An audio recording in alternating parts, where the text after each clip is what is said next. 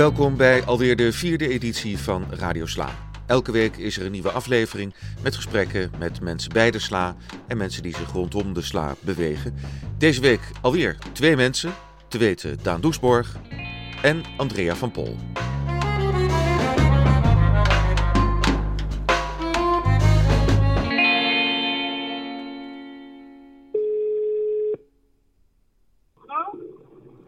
Hallo? Jeroen is dit van de Sla. Ja. Sorry, ik zit nog in de auto. Ehm, Zal ik je later vanavond even bellen? ja, dat is beter, ja. Oké, dank je. Oké, doe ik. Dag. Ja, André van Pol eh, overviel ik dus even toen ze nog in de auto zat. Eh, zij modereert voor ons Leesclub Le Monde. Eh, eh, Formule in Paradiso is dat. Formule is eigenlijk heel simpel. Er is een panel van mensen die het boek gelezen hebben. En het boek dat is een boek uit de niet-westerse literatuur, vertaald in het Nederlands.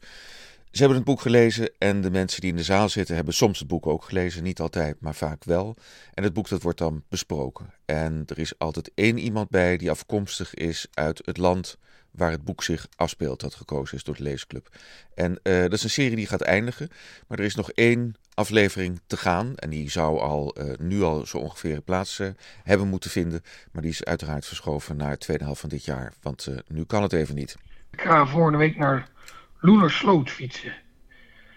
Want dat ligt precies tussen Amsterdam en Utrecht. En een vriendin uit Utrecht die fietst dan ook naar Loenersloot. En dan zien we elkaar daar. Maar toen dacht ik, dan moet ik wel een zadel hebben natuurlijk. Ja, ongemakkelijk zitten tot aan Loenersloot is niet zo'n fijn idee. Nee. En dat is natuurlijk Daan Doesborg, die de Poëzie-podcast maakt. Nou ja, nu even niet. Nu maakt hij het Poëzie-bulletin.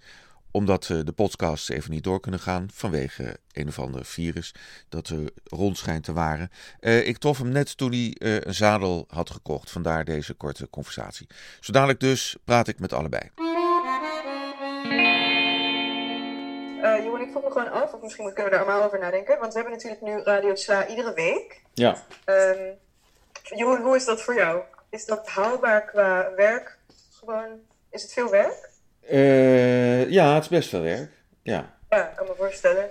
Ja, je bent weer rechtstreeks verbonden met mijn eh, huiskamer, van waaruit ik eh, Radio Sla maak. En we vergaderen nog steeds twee keer per week via Zoom, zoals iedereen doet eh, de afgelopen periode. En we hadden dus even over Radio Sla. Ja, elke week, zei ik aan het begin, en dat is ook zo. Alleen volgende week slaan we er eentje over, want volgende week hebben we zoveel audioprojecten op stapel staan dat, het, eh, dat we er eentje overslaan. Dus de week erop, dan is er weer een eh, nieuwe Radio Sla. Volgende week is de dodenherdenking, 4 mei uiteraard. En dan doen we samen met Podium Mozaïek iets met Theater naar de Dam. Wat precies? Nou, eh sla.nl, daar staat het straks.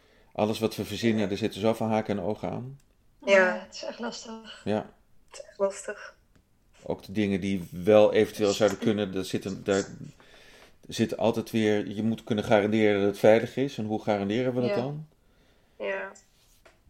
En, het Ja. kunnen, en, de, en de logistiek ervan is heel ingewikkeld steeds. Dat je, Ja, en de vraag is inderdaad, zolang er nog zoveel onduidelijkheid is, en dat gaat nog wel even blijven, hoeveel scenario's kan je uitdenken? Ja. Ja. Er zijn, in wat je zegt, zoveel haken en ogen en mitsen en maren, je weet het gewoon niet. En dat is echt lastig, want we zijn natuurlijk gewend om wat verder vooruit te plannen. ja. Ja, bijna niet te doen. Nee, dat is vrijwel niet Nee. te doen. Nee. Ja, dat zijn natuurlijk steeds de terugkerende vragen waar we mee zitten. Elke keer als we zitten te vergaderen. Eh, wat kan er eigenlijk straks in die eh, tweede helft van het jaar? We weten echt van niks. Eh, maar we hebben denk ik nu zoveel verschillende soorten formules bedacht dat er op zijn minst een paar tussen moeten zitten die straks wel kunnen. Nou ja, ehm, het enige wat we kunnen doen is het cliché gebruiken. We wachten af.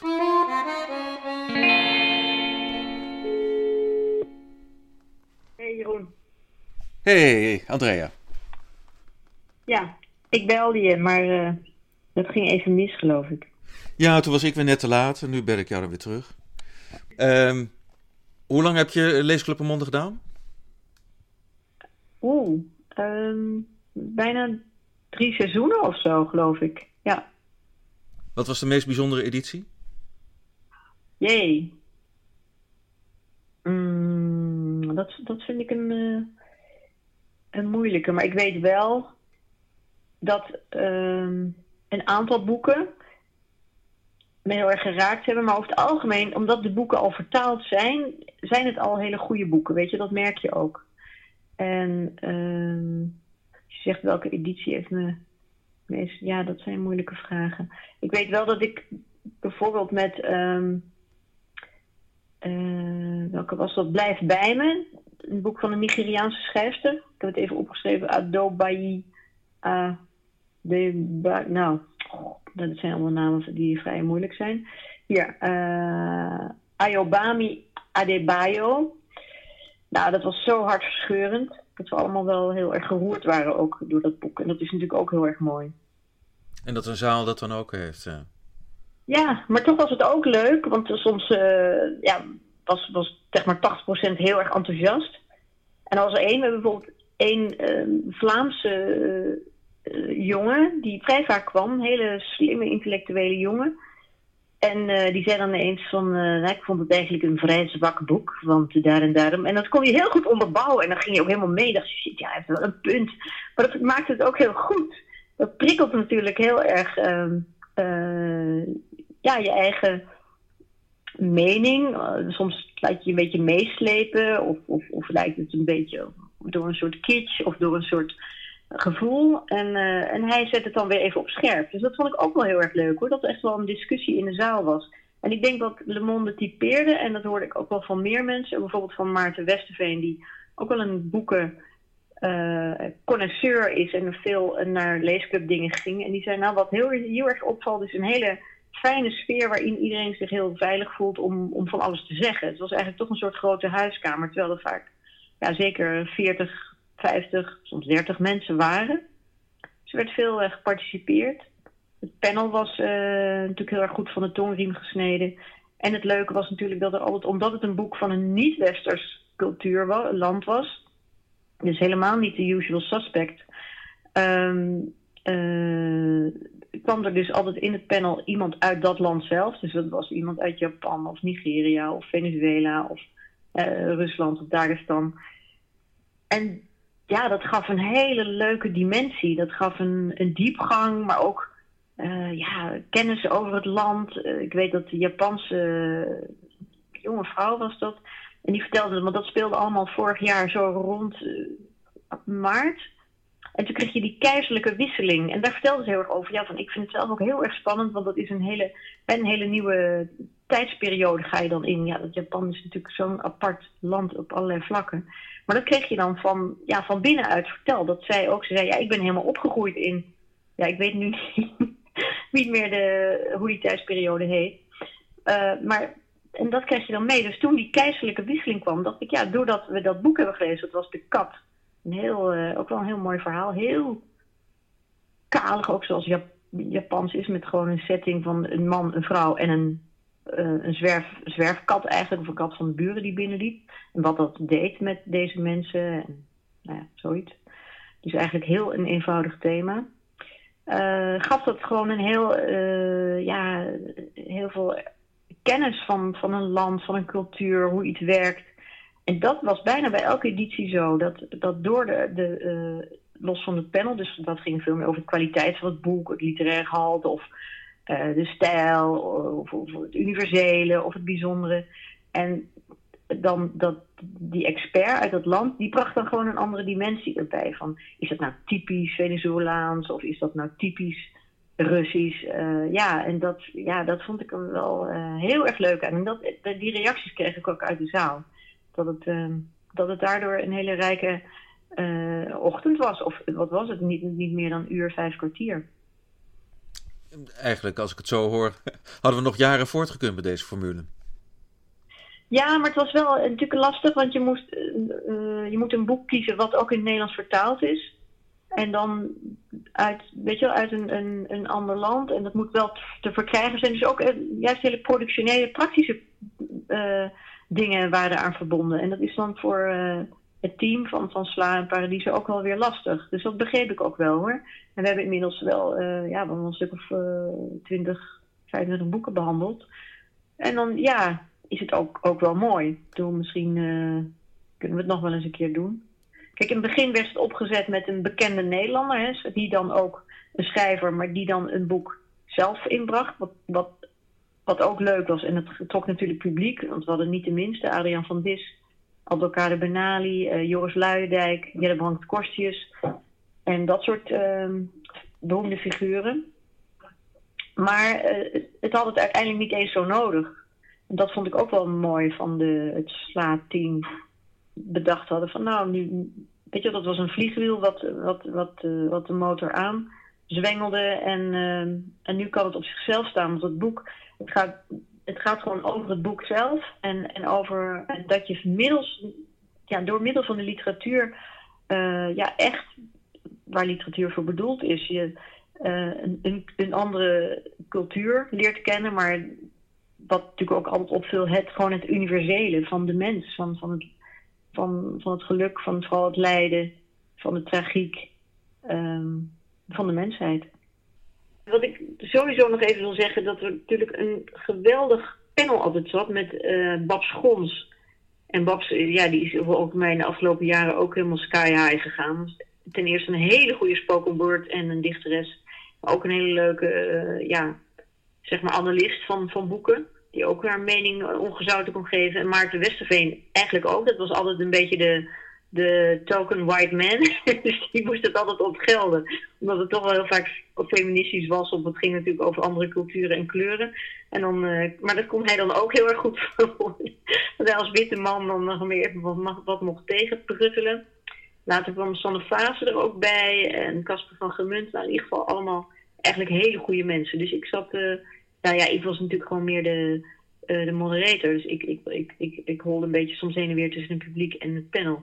Maar dat panel stond als een huis. Dus dat uh, moet ik ook nog even zeggen. Dat was ook werelds bij Le Monde.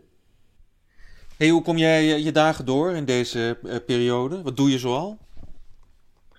Ja, los van natuurlijk één keer opium, waar ik nu bijvoorbeeld wel een, ook een behoorlijke pil voor moet lezen. Van, want het is een zesdelig boek Nederland in Verzet. Ad van Liemt heeft het laatste deel geschreven. En ik heb nu de komende week om dat deel te lezen. Dus, uh, dus dat moet ik nog doen. En verder heb ik een, uh, nou ben ik gezegend met een uh, volkstuin in, op Schellingwoude, Amsterdam-Noord. ja, waar, waar je gewoon lekker als een soort Vita for West zit ik daar een beetje rozen te snoeien en met mijn handen in de aarde of gewoon een beetje te rommelen in, een, in het huisje. Uh, met vriendin en twee hondjes. Dus ja, ik, ik, heb geluk, ik heb het geluk dat ik natuurlijk niet uh, helemaal dan geïsoleerd zit op een, op een kleine etage. Hey Andrea, dankjewel. Ja, ja. Hey, bedankt en jij alle best en doe de groetjes hè. Ja, ik doe de groet aan iedereen. Ja, doei. Dag.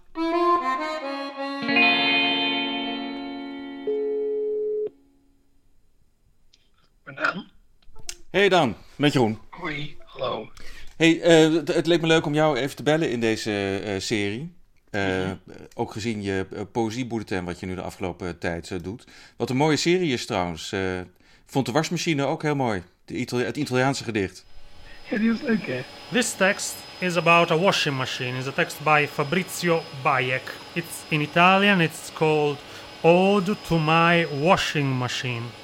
È arrivata oggi.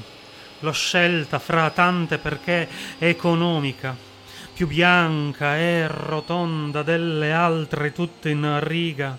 Volevo quasi abbracciarla la prima volta, ricorda un mondo passato, fresca. Ja, die was erg goed.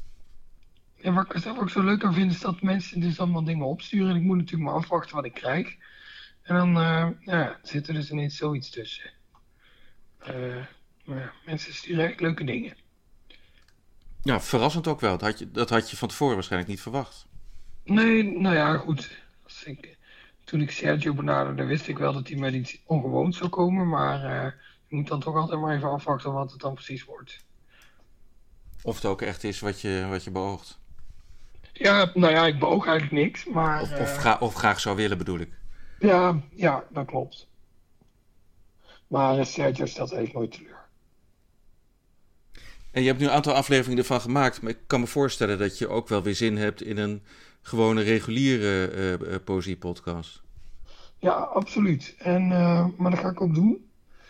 Uh, ja, ik denk dat de boel nu wel voldoende gestabiliseerd is om, als ik netjes anderhalve meter afstand hou van degene die ik ga interviewen, weer normale, normale afleveringen te kunnen gaan maken.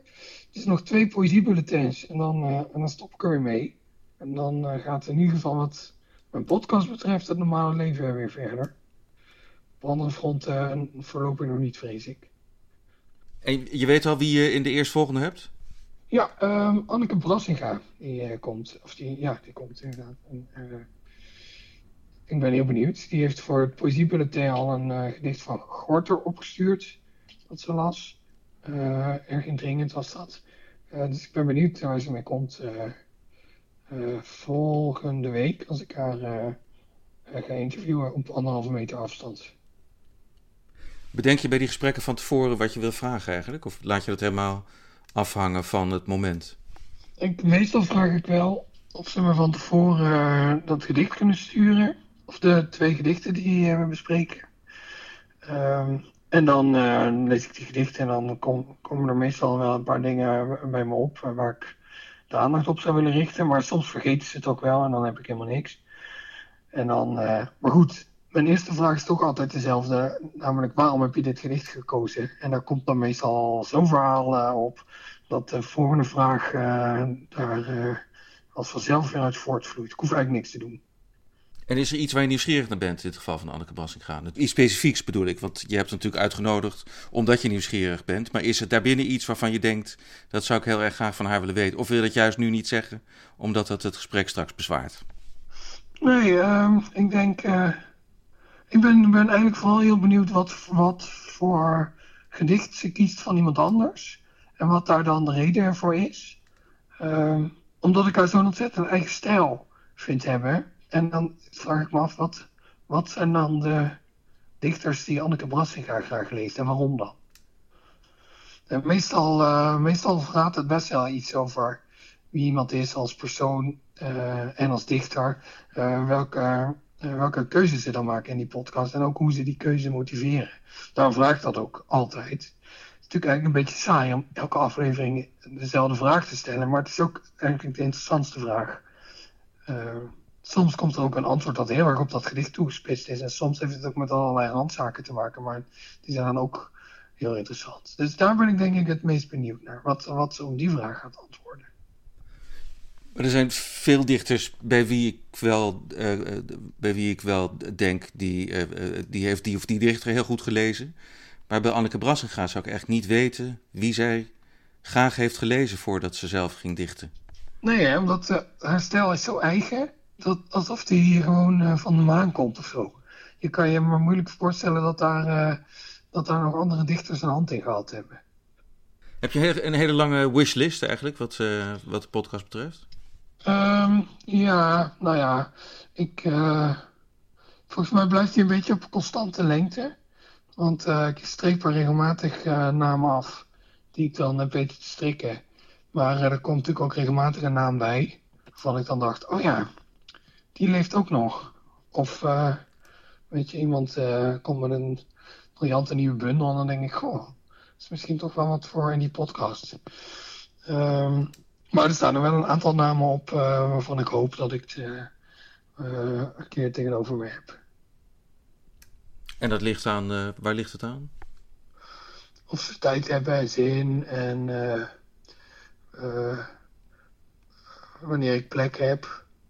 Want ik werk wel uh, is mijn planning ook wel een paar maanden vooruit. En soms dan, uh, je hebt dingen zoals, nou ja, nu dan toevallig niet natuurlijk. Maar uh, normaal gesproken heb je Poetry International en de Nacht van de Poëzie. Of er is dus een andere gelegenheid waarvan ik denk, goh, daar... bijvoorbeeld vorig jaar heb ik Angie Kroog gesproken. Die, was, die was er voor de Nacht van de Poëzie. die stond natuurlijk ook wel vrij hoog op mijn verlanglijstje. Maar die kon ik dus toen spreken. Maar dan moet dat automatisch ook wel, vind ik dan, de aflevering daarna worden. Want uh, anders ligt dat gespreksbelang op de plank. En hoe kom jij je dagen verder door eigenlijk? Poëziebulletin maken. Uh, ik ben nog steeds Crow van Ted Hughes aan het vertalen. Dus daar werk ik veel aan. Um, en andere allemaal losse dingen eigenlijk. ik heb een home trainer gekocht. Nou, dat is niet waar. Mijn vriendin heeft een home trainer gekocht. Uh, dus daar zit ik af en toe op. Uh, oh, en ik ga twee keer per week voetballen op de Dam. Want dat, dat kan nu. Daar is plek genoeg. En uh, je moet niet vallen natuurlijk, maar verder kan je er heerlijk een balletje trappen. Voetballen op de Dam. En dat, dat, zolang het gezelschap niet te groot is, kan dat? Ja, moet kunnen. De, de politie uh, komt af en toe langs, want die, die rijden daar even rond. Afgelopen vrijdag was ik er. Toen kwam er een motoragent naar ons toe en die zei: uh, hey, uh, Mag ik even wat zeggen? En toen dachten we: Oh, nou, nu hebben we de agent te pakken die vindt dat dit volgens zijn uitleg van de vage regels niet kan. maar die man zei alleen maar: Als er een bal door naar uit gaat, wordt de koning heel boos. Nou, dat was het. En toen ging hij weer. Dus ja, er hangt ook wel een soort gekke jolige sfeer daar. Omdat het zo raar is op die dam. Dat is een, opmerking die in 1953 voor het laatst door een agent is gemaakt waarschijnlijk. Ja, precies. Het kwam de veldwachter, de, de plaatselijke nozems, uh, een, een halt toeroepen.